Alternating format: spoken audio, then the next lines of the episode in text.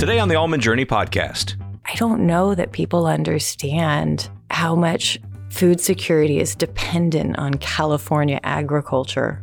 It's so important globally that we be able to continue to farm. Almond grower and Almond Board of California Director Christine Gemperle joins the show.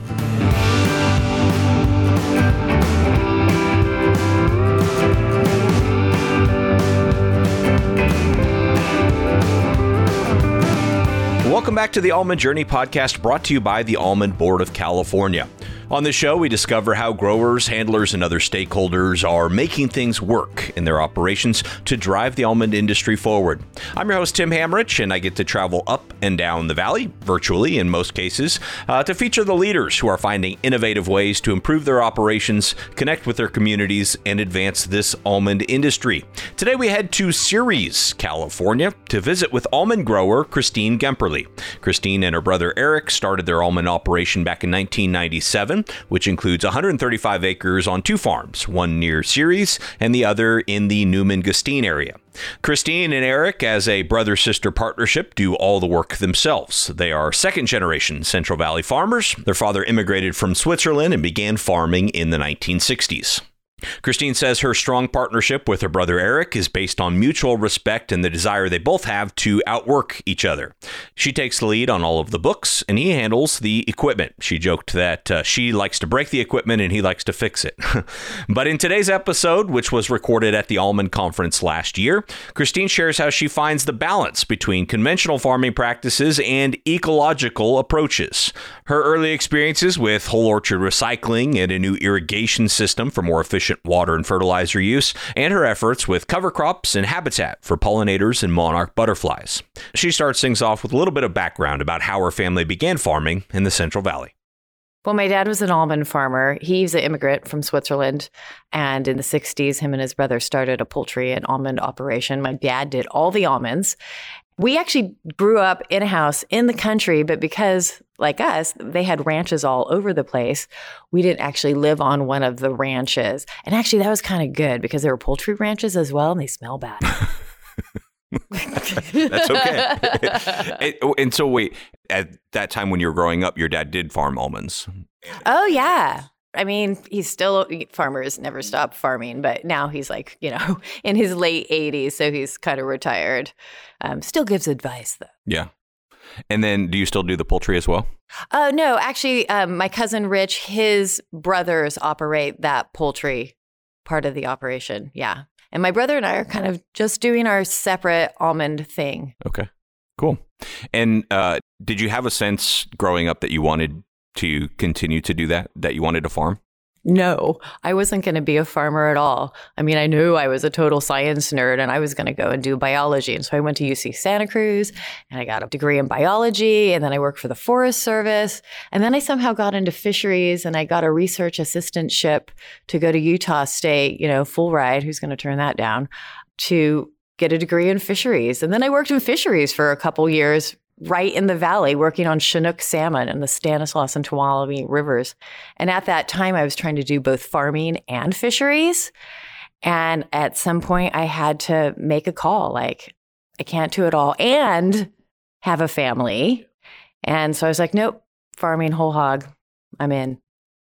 Good for you. Well, I, am sure you can bring a really unique perspective then of, you know, seeing both the conservation side of you know wanting to be involved in fisheries and, and wanting to be involved on kind of the biology side, but also trying to farm. And how do you?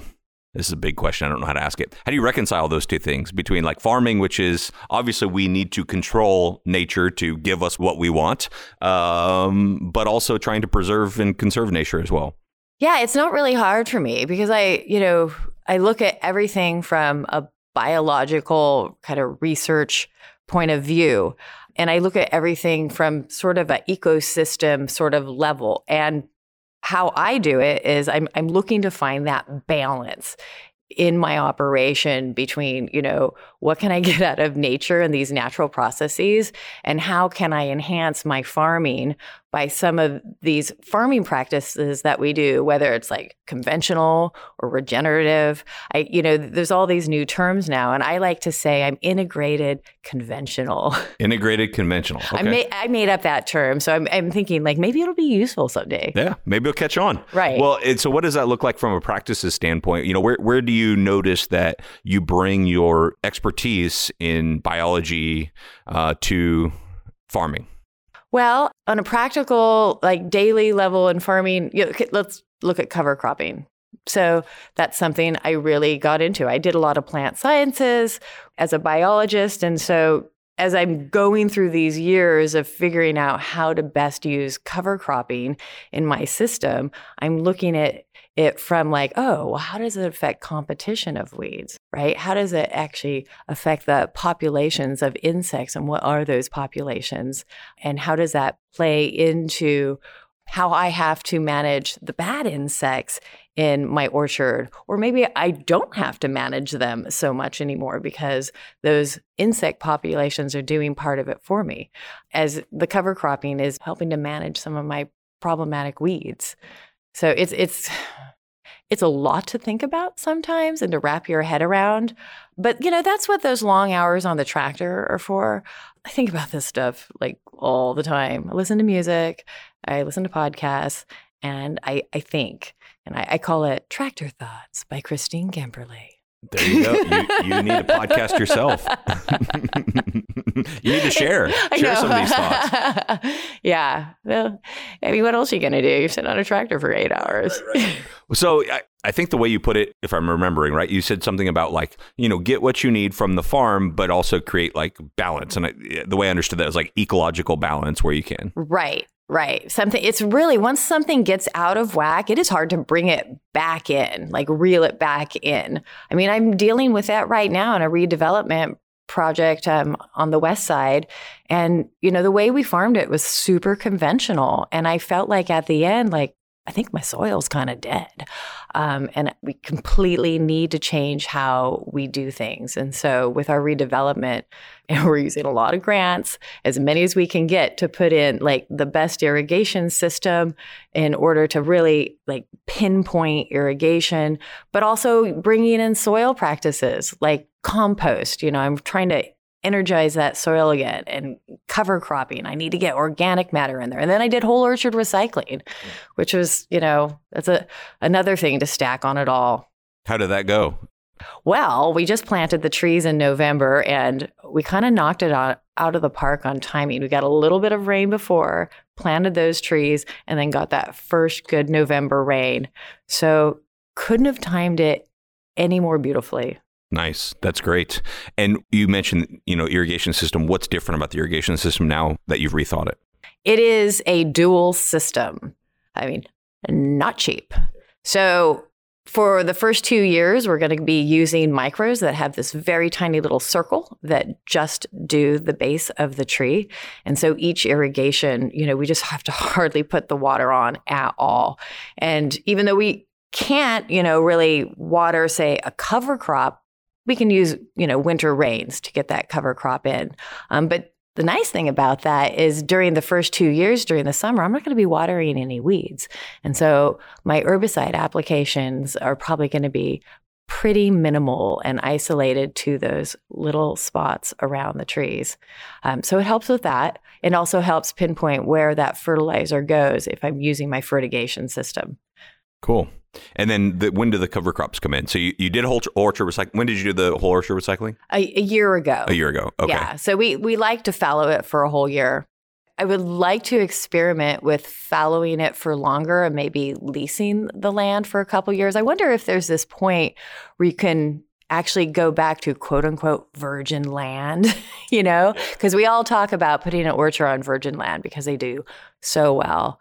Um, but you know, that's something you know that would have to get involved with a researcher to do. But you never know to find out how long does it take before yeah yeah exactly and you know what are the economics of that along the way especially if you you know you have a, a good person to lease from. And maybe there's some benefits to the soil from leasing to a different crop for a couple years, having something else in there. And not only that, I mean, that's actually great for ag diversity within the valley. And so maybe we break up some of our almond production and maybe it's good for our markets as well. Yeah. It's not like we're going out of the business, but we're just taking some offline for a few years. Right, and building the soil up at the same time. Exactly, for a better, more productive orchard down the road. So, uh, in this uh, redevelopment you just did, you, you planted in November, got good rain. Did you already plant cover crops there too, or when do those come well, in? We, we're still waiting for the drip line to be, because that's the other part of the irrigation system is we're putting in double line drip. So, after, in probably the second and the third year, we're going to start transitioning from those small sprinklers to the drip line. And so that drip line is going to actually, going forward, allow for very efficient injection of fertilizer. So I can probably use less because I'm not going to be losing a lot, you know, to volatilization because it's actually going to be subsurface. Keeping my fingers crossed that that is going to work because I got a special irrigation line that gophers don't like to eat and it has copper in it, so the roots don't intrude. So they sold me that. So top of the line. I, I, top of the line. And the other thing is, so once those trees are bigger, those sprinklers, micro sprinklers, now I'll take a tab off of them and they'll actually go to greater coverage. And so when I need to water in a future cover crop, I do have that ability. If I need to actually use those micro sprinklers to keep dust down, I have that ability. So it allows me like all these different options and how to use my water based on the job at hand and what's going on in the orchard and what I'm trying to grow. Yeah. Wow. And so you're once you get that irrigation, then depending on when it is, you'll be able to to plant cover crops. Is that the idea? Yeah. My experiences with cover cropping is I put them in with my very last irrigation that I'm doing on the trees, anyways. And that's usually what gets me to the winter rains. I almost never have to give cover crops water just for them. That's the point. I mean, that's my objective. Yeah. And what have you noticed works well in terms of the types of cover crops? Do you just use kind of a diverse mix, or do you have that I've used it all. Dialed in.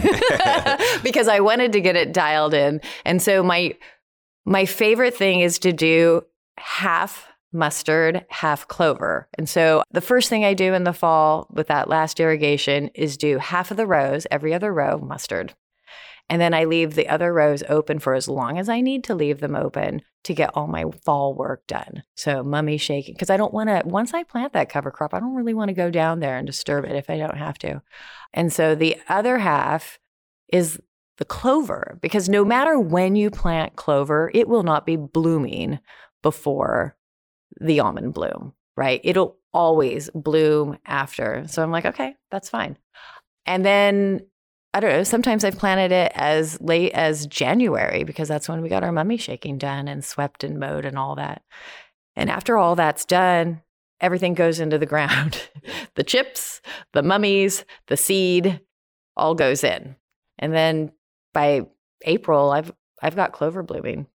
And that's actually when the mustard is going down. So then, you know, any pollinators in the orchard get to transition and I just kind of have this gradual mow down of everything. And by mid June, usually everything's mowed down. And the, the mustard will will bloom before the almonds? Oh yeah. Okay. Yep. They'll be blooming and it'll be blooming in January, which is nice because if your beekeeper brings his bees in, it's the thing that wakes them up. And so they're foraging for a couple weeks and they have forage and that gets the queen laying eggs. And if the queen's laying eggs, then your nurse bees are working and they need food. And that's why the pollinators are going out to do what they do to feed those baby bees. That is cool. I guess I, I, I didn't realize that. That so the mustard kind of wakes them up and gets them going and gets everything working. Yeah. Yeah. That's cool. So for you, do you look at it as kind of conducting little science experiments on your farm? I mean, are you collecting data and what's that process look like for you? Well, with some things like my irrigation, I actually do keep data sheets and spreadsheets you know, it, it's not like I go out there and do like insect surveys. I, I would love to, but there aren't enough hours in the day. And I guess a lot of it is anecdotal or observational. I mean, over time, you just know, like, yeah, you know, I didn't actually have to put as much herbicide on this year, or I didn't have to go through and spray again. I got away with just spot spraying. And we do keep a farm journal, actually. My brother is really awesome about keeping this farm journal. Well, Every day we wrote down what we did. You know, if we sprayed something, we wrote down how, what we sprayed or um, what job we did, you know, about how many hours it took. It goes back to like 1998 when we started working with somebody on this irrigation platform. He's like, Well, do you have records of that? I'm like, Yeah, I got them. I got them all. were, it was funny. They were reading through the notes because sometimes it would say something like, My wife had a baby. you know? yeah. Well, he did that that day. He was at the hospital, you know, because he writes down everything yeah. in the farm journal. If he didn't work that day, sometimes he just, you know, writes down what did happen that right. day. yeah. Then he knows, like, that's why I yeah. didn't do this. Yeah. And then uh, talk to us about the the monarch butterfly thing. So, what what is that project? How did it get started? You know, kind of set the scene for us. Well, okay, so I was always working with Billy Synk from Project Apis M. And he hooked me up with the Monarch joint venture. He's like, hey, they have this. You know, you can get milkweed plugs, you can get seed because they kind of had a relationship, those two organizations, for a while. And so originally I got seed. And when we were doing the orchard redevelopment, there's this little square about 0.6 acres between um, my house and the barn. And it was just a pain in the butt to put trees back in. And it was like tight to get tractors around it. I'm like, we're not going to, my brother's like, we're not planting trees here. He's like, I am not going to like run equipment around this stupid little square. I'm like, yeah. And I hated raking it too. So if we are not going to do something, I was like, okay, I'm going to make it into just dedicated pollinator habitat. And so through Billy Synk and Monarch Joint Venture, I was able to get seed for it and put in milkweed plugs. The first week, a uh, year, they it was a showy leaved milkweed. And it wasn't actually a great competitor. So the wildflower seeds, even though I staked where each one was, the wildflowers totally outcompeted it. And so the following year, I was like, you know, I, down at our Gustine place, we have this other type of milkweed that naturally grows there and it doesn't need any water and it's just there. I was like, what about that species? And so they had that narrow leaved milkweed, which we brought in. And I was like, you know, I'm going to throw it up on a levee. So I threw up a levee and it was kind of close to the irrigation system um, for my garden. And so I ran an extra hose down it with drippers to help it establish the first couple years and planted them and tried to keep the weeds out. And the first year they they did pretty good. And then the second year they were like giant. They're like taller than me. And in the meantime, all that great wildflower habitat, that's growing. That's going gangbusters. This year was I would say the second year of really having a very good habitat there. And I saw major changes in the pollinator, the native pollinator composition. I saw like California longhorn bee, I saw bumblebees, I saw these other native bees with like green heads, things I had never even seen before. And I saw monarchs. It was funny. One day, the monarch joint venture, because they come and do surveys and, and look for things, there are people. And when they were all here, a monarch butterfly just came flying through the property, like right in front of right us on all. cue, just, just on cue. And I kind of made a joke. I'm like, "Oh, good, Erich released it at the, the right time behind the barn." but but it was funny because they were all chasing this butterfly because they all wanted to get pictures of it, you know, for documentation. And, and for that, I think it's cool to to hear about how pollinators can be so diverse because obviously most of the pollination is going to happen through the honeybees that are coming in. But um, to hear about all these native pollinators that we don't even see anymore, but when you bring something like that back, they show up. Well, and I think they're actually in the orchard itself and with production and during pollination, it actually could be a benefit. Neal Williams out of UC Davis had a study years and years ago where he looked at like the impact, I think, of good native pollination populations during pollination, what they do is the bees have their kind of pattern that they go. And then if you have another different species pollinator in there, it kind of messes up that pattern because they like to just go down the row from tree to tree and stay on the same variety. But you need them to cross pollinate. Yeah. And so I believe what he found, and I hope I'm super correct in saying that, is that the other species kind of messed up that pattern. So they would do more crossing over between the varieties, which is exactly what we need. Yeah. yeah. And so we're getting better cross pollination because the bees are sort of being shifted from one side of the row to the other by the native pollinators. Huh. That's really cool because you know you might think intuitively like, oh, well, they're just competing, but there could be that really beneficial effect. No, yeah, it's almost like you know they, people use the word synergy a lot, so it's like a synergistic effect. That's really cool. Yeah. And uh, I have a stupid question because I know nothing about monarch butterflies other than they like fly to Mexico and back or something like that. But Right. um, It's the, it's the tequila down there. it, it must be. Yeah. but um, is that just an ecosystem service that you can offer to help that species, or is there is there like a, a benefit back to the farm as well? well, um, it's a great PR story. That's for sure. But I mean, that's not the only reason. I think it is a benefit to the farm because when you're, if you have a healthy population, you know, if you can get monarchs coming through, that probably is an indicator that you have a healthy population for other population, other pollinator species. And that's only to your benefit in the orchard. I mean, who doesn't want to, you know, benefit a species that actually is kind of, you know, it's it's one of the things we're known for in California and on the coast, having this beautiful, you know, butterfly and species in our state. Yeah.